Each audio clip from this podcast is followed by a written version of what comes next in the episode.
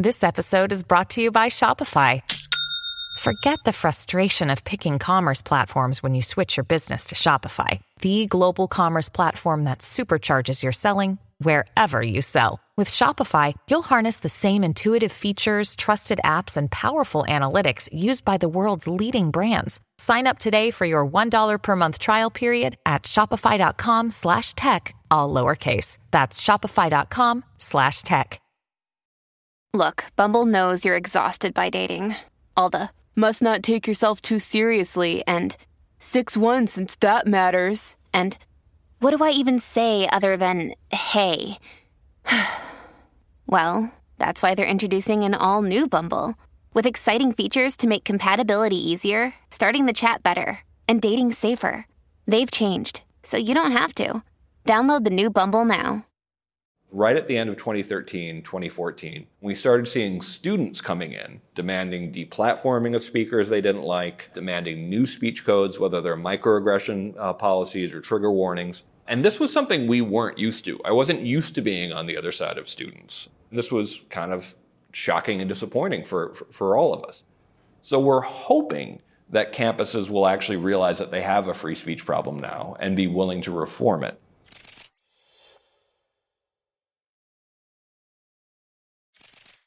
Today on Big Think, we are talking to Greg Lukianoff, President and CEO of FIRE, the Foundation for Individual Rights and Expression, and co author of the new book, Canceling of the American Mind, which he co wrote with Rikki Schlott. Greg, thanks so much for coming on Big Think today. Thanks for having me. First, why don't you explain what FIRE does for our audience who might not be aware?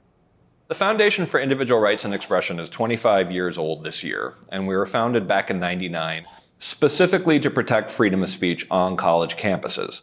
Now, why was that necessary? Well, it was partially because only 20 years after the beginning of the free speech movement, campuses started passing speech codes in, in the mid 80s uh, to, to, restrict speech that, while nominally pointed at uh, preventing racist or sexist speech, allowed for the censorship of unpopular opinions on campus. So we fought for free speech on college campuses, defended a lot of uh, faculty, a lot of students all over the political spectrum. To be very clear, we're unusually nonpartisan, right, right down to even the people who work for FIRE we rebranded as the Foundation for Individual Rights and Expression because we started getting so worried about the situation for the First Amendment and for free speech culture off campus that we decided that we couldn't just focus on higher ed anymore and we had to defend the free speech rights of everybody. Help me sort of understand a little bit about the First Amendment as it relates to free speech.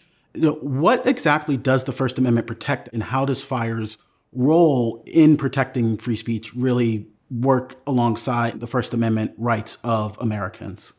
So, whenever I speak in Europe, for example, they, they think we're, we're loopy or crazy for having our First Amendment over here, and that, that seems really radical to them. But I am, am, the rude American who goes over there and explains, actually, we're right on this one, and explains that the primary difference between European ideas of freedom of speech and ours is that we have something called the bedrock principle in the United States. You can't ban something simply because it's deemed uh, uh, subjectively offensive. This actually, by the way, comes out of a 1989 case called Texas v. Johnson about whether or not you're allowed to burn an American flag to give you an idea of the various kinds of expression that can be considered offensive. And I think this is the right call for a multicultural society. My dad's Russian, my mother's British. I grew up in an environment with a lot of kids from all different backgrounds, from all different parts of the world. And we all had very different ideas about what politeness uh, meant, what offensiveness meant, for example. So for a genuinely diverse society, I think the bedrock principle makes a great deal of sense. Also, when I go over and explain that, they don't seem aware of the fact that threats aren't protected in the United States, discriminatory harassment's not protected in the United States, incitement to imminent lawless action is not protected. So a lot of the exceptions that we have in the First Amendment have been hammered out over um, over about a hundred year process of how do you have freedom of speech in the real world. And so that's a that's an interesting place to dive into a little bit. Exceptions to the First Amendment and and detailing those explicitly because you know uh, I I feel a lot of people when talking about free speech they'll say things like I'm a free speech absolutist, so they'll be talking to free speech absolutists but what does it mean necessarily in terms of the law for there to be an exception to free speech and, and to the First Amendment? Yeah, it's kind of funny. Free speech absolutist is one of those terms that when I get accused of it, I take it usually as a kind of compliment. But When you need mealtime inspiration, it's worth shopping Kroger, where you'll find over 30,000 mouthwatering choices that excite your inner foodie. And no matter what tasty choice you make, you'll enjoy our everyday low prices, plus extra ways to save, like digital coupons worth over $600 each week. You can also save up to $1 off per gallon at the pump with fuel points. More savings and more inspiring flavors make shopping Kroger worth it every time. Kroger, fresh for everyone. Fuel restrictions apply. Your brain needs support, and new Olly Brainy Chews are a delightful way to take care of your cognitive health.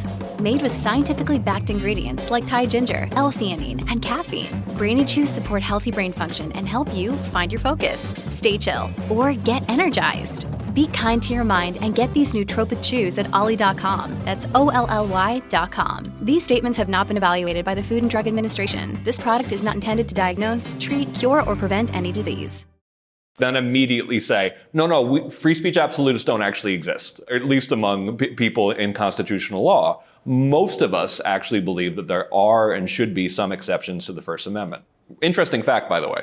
The First Amendment in the United States did not have a lot of force, even though it was passed in 1791, did not have a lot of force of law until 1925.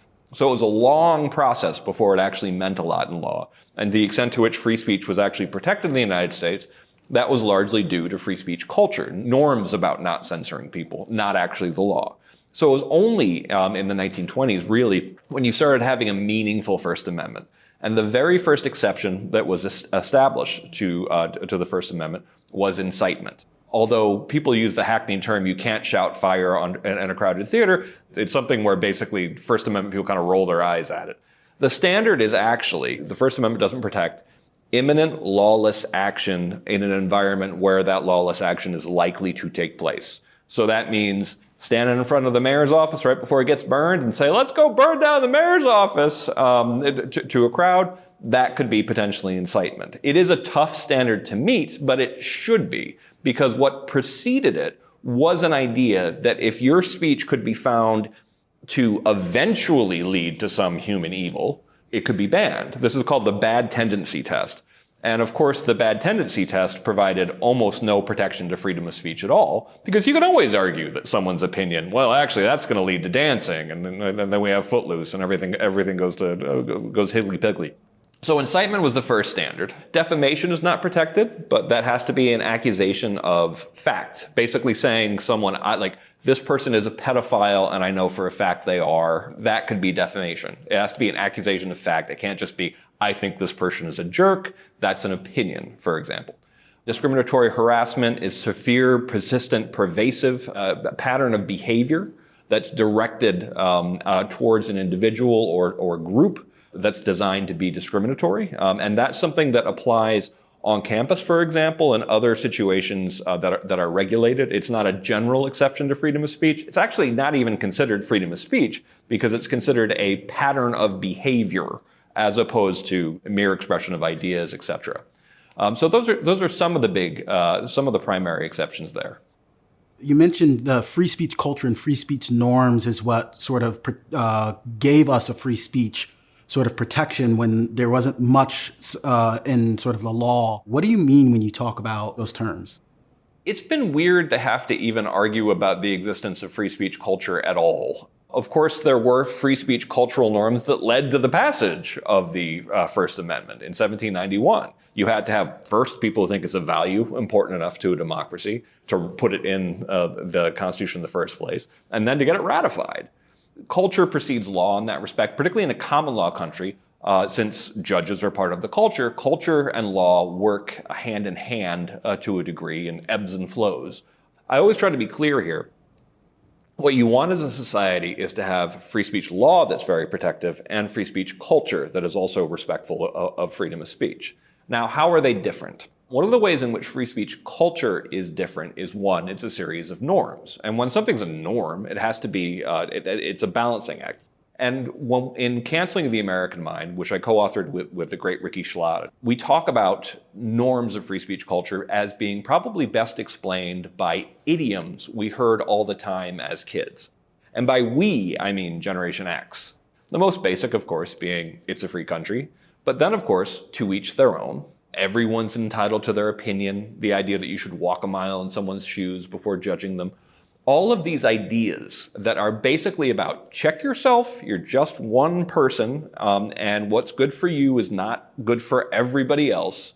These are all small d democratic norms that also reflect a free speech culture. The idea that everyone's entitled to their own opinion seems obvious, but you wouldn't know that in some, uh, in some circles today, both on and off campus. When did you feel that free speech culture may have been at its most robust, and when did it start to sort of erode a bit, where we are now at a place where free our free speech culture, I think you would say, is a bit at risk? I would say free speech culture seemed to be in good shape up until maybe 20 years ago. When I first started working on campuses in 2001, one, I was shocked at how easy it was to get in trouble for your opinion, even back then. Um, but one of the things that was very clear at the same time was that the students were very good on freedom of speech. That they actually got freedom of speech. They got it better than professors, amazingly enough, and certainly better than administrators. I don't have to agree with my professor, but they still have the right to their opinions or their ideas. Edgy comedians, edgy artists, that's okay. I don't have a right not to be offended. These are all things that younger people seem to get up until fairly recently. The problem in 2001, by the way, was the administrative class at universities. We talk about it a lot in Canceling of the American Mind is the first great age of political correctness, basically 1985 to 1995, where there was this sort of uh, fervor for enlightened censorship, the idea that you can improve the world just by shutting more people up. There was a sort of moral fervor to it, but by the mid 90s, after all of these codes have been defeated in court, and after people off campus started saying, no, that, that, that just seems stupid. Like, like, like how is that going to advance anything if we can't actually, you know, talk? It fell out of favor. Political correctness became a joke, both on the left and the right. And everybody went, thank goodness that's over. But unfortunately, the administrative class, even though professors got disenchanted with the idea of enlightened censorship, and the student population changed to one that was much more pro free speech, the administrators kept the bad dream alive. So things were bad on campus already, but primarily due to the administrative class. What changed dramatically, though, was and was right at the end of 2013, 2014, when we started seeing students coming in demanding deplatforming of speakers they didn't like, demanding new speech codes, whether they're microaggression uh, policies or trigger warnings. And this was something we weren't used to. I wasn't used to being on the other side of students. This was kind of shocking and disappointing for, for, for, all of us. Now, sometimes people think that what we're saying is, oh, the problem used to be campus administrators and now it's students. That's wrong. The problem is that a administrative class, a bureaucratic class at universities, was trying to sort of convince students for most of my career. It's like, hey, you know, like the, the, this professor maybe should be punished or this speaker should be deplatformed, and didn't get a lot of buyers. That suddenly met a new population of students who were much more enchanted with the idea of enlightened censorship. And administrators and students started working together uh, to get people punished. And this is how you end up with the disaster that we've seen over the last 10 years. And it's something we really put a lot of data, we put a lot of meat on the bones of how bad it's gotten on campus. And just to give, you know, a quick example, from 2014 uh, to, to the middle of last year, which is 2022, into summer of last year, we saw over a thousand attempts to get professors punished on campus. And this is overwhelmingly, and I mean overwhelmingly, concentrated at the most elite colleges in the country. The top 10 schools in the country uh, have wildly more attempts to get professors canceled than, than anywhere else. And it's about 80 schools in the top 200 schools that account for more than half of all cancel culture. By cancel culture, we mean attempts to get people punished for, for their opinion, for their, for their freedom of speech. So we see about a thousand examples of this. And we know that's a wild undercount, by the way, because when we polled professors, one in six professors said that they had been either investigated or threatened with investigation for their speech, academic freedom, research, all the things that tenure, academic freedom, and free speech are supposed to protect. So one in six, that would be tens of thousands of professors. Uh, understandably, the less elite colleges you don't hear as much about. We actually polled students, by the way, and we found about 9% said the same thing, which is well over a million students ex- extrapolated outward.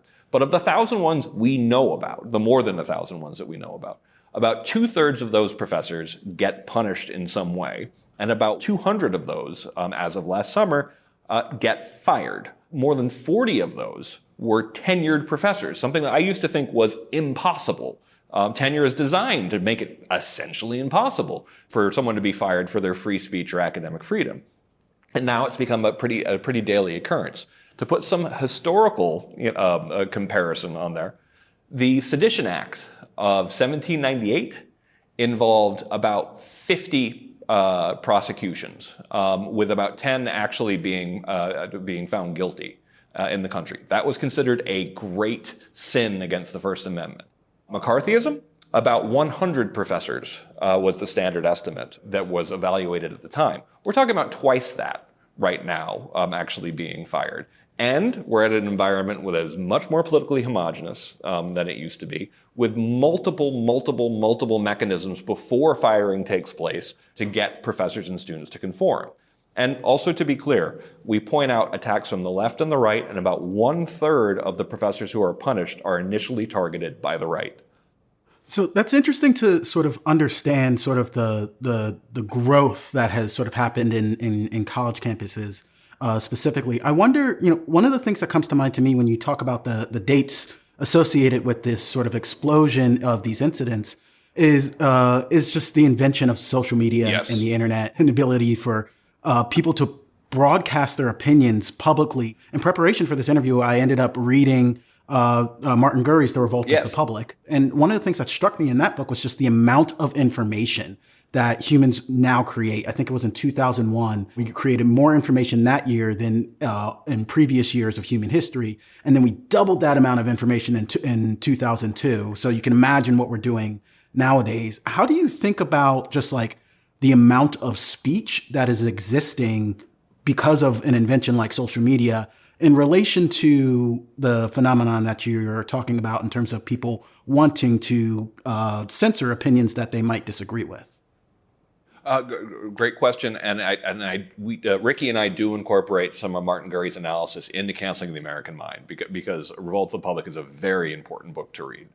Now, I go back to my earlier training and my earlier studies about the invention of the printing press, something I studied uh, back in, uh, in law school. And I studied it during uh, Henry VIII's England because Henry VIII was actually the first one to start um, the process of licensing the printing press. Only people affiliated with the crown were allowed to own and operate printing presses as a way of controlling what actually got printed and said um, in, in England. And why? I think the overall thinking on the printing press was first, we thought it actually might be pretty good. It might actually be a, a tool for progress. By 1520, they start going, oh, wow, this infernal device led to a lot of civil and religious strife. It really was the original disruptive technology. So Henry VIII and all the Tudors wanted to put the genie back in the bottle. They wanted to rein in this disruptive technology. And now, of course, we know that yes, it was disruptive. It probably doomed Europe to maybe 200 years of, of, of, strife, but it was worth it. What it actually led to was, was the scientific revolution, people getting to uh, communicate across, lines of difference, the passing down of knowledge, but probably even more importantly, the ability of millions and millions of additional people being able to look at ideas and say, that's a dumb idea to, to look at a book and be kind of like, that's a terrible idea, and I'm going to write in response. I'm going to, I'm going to go, go out and, and, and uh, print out my, whole, my own thing refuting you. That's called disconfirmation. And disconfirmation is one of the greatest tools ever de- uh, devised for the pursuit of truth. Now, what does this have to do with social media? Well, it sounds a lot like social media and the internet. Um, certainly when I was younger, there was a lot of optimism about the internet. Um, there was even a lot of optimism in the early days of social media that essentially people get to, you know, put their weird on and actually be themselves. But that was followed by a period of what we call cancel culture, where essentially instead of using it as, you know, check out how weird and interesting and individual people are, it created an opportunity to get people together to shut down, go after, otherwise cancel people that, that would say things that they didn't like. So a million different uh, additional eyes on the problem back during the time of the printing press had the power to tear down any institution, any idea, or any person. And that's exactly the same thing that happened with social media.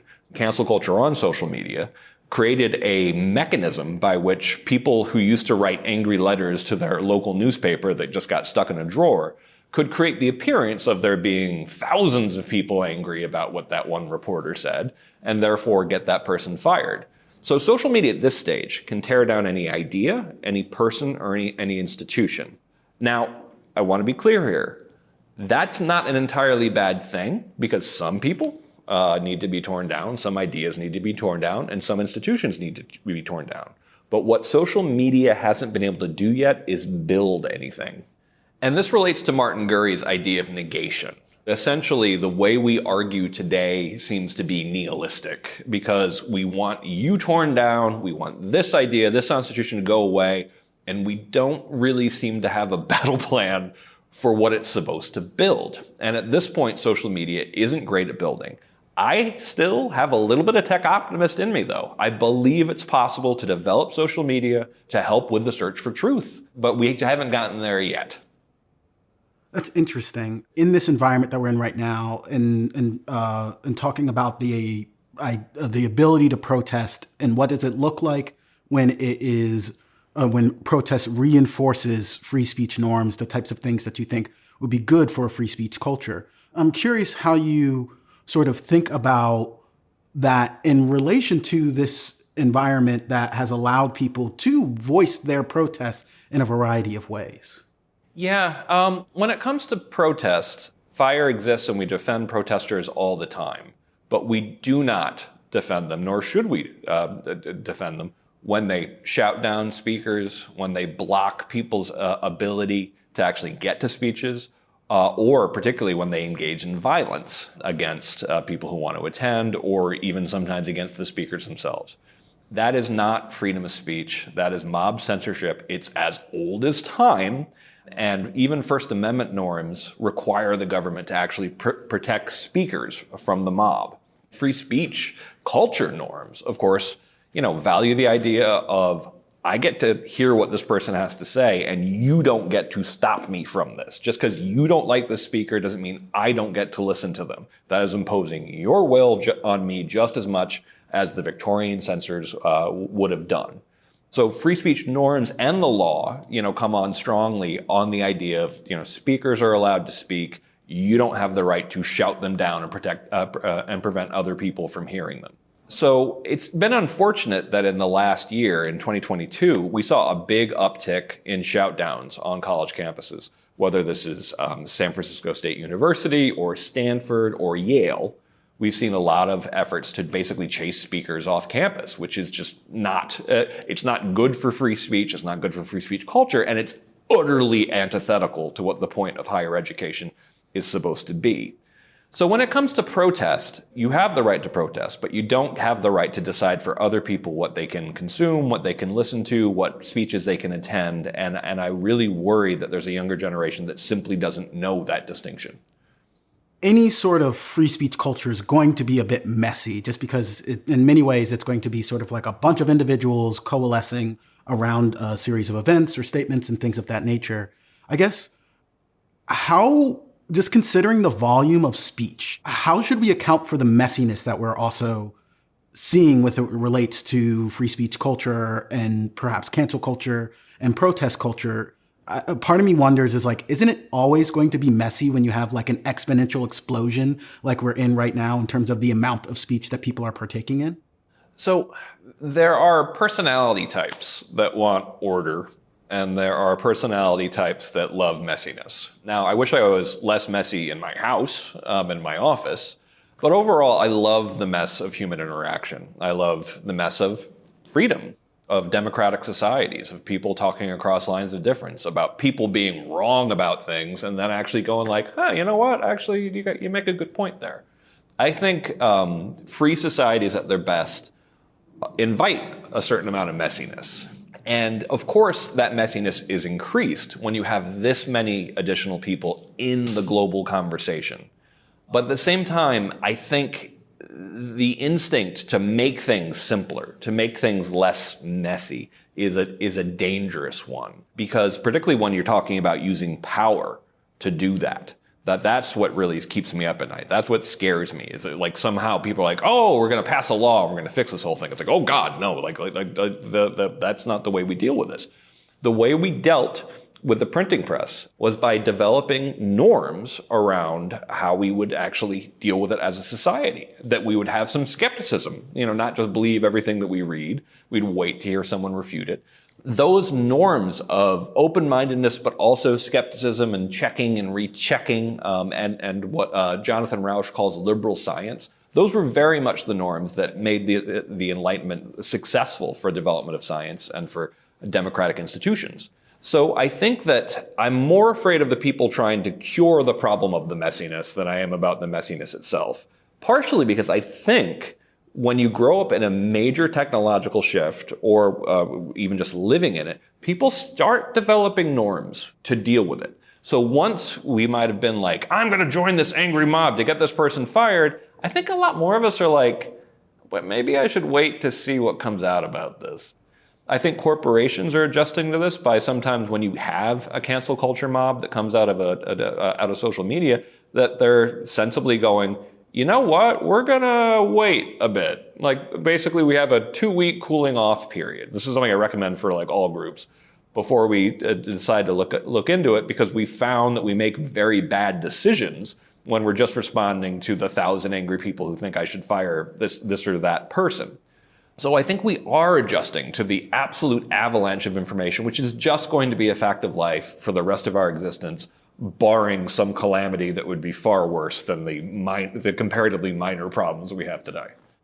I'm curious to get your thoughts on how college campuses have responded to the events of October 7th and the anti Semitism hearings from Congress that followed, and the impacts that both of these things have had on the free speech environments, both yeah. on college campuses, but also in the culture writ large.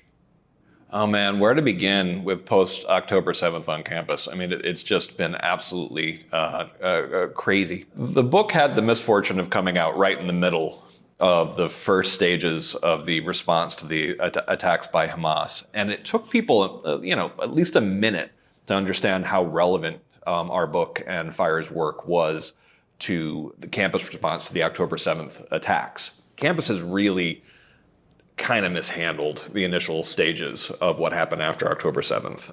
One thing that happened a lot um, was uh, schools being hesitant to issue the same kind of statements that they'd actually produced about every other local or international uh, incident that had happened.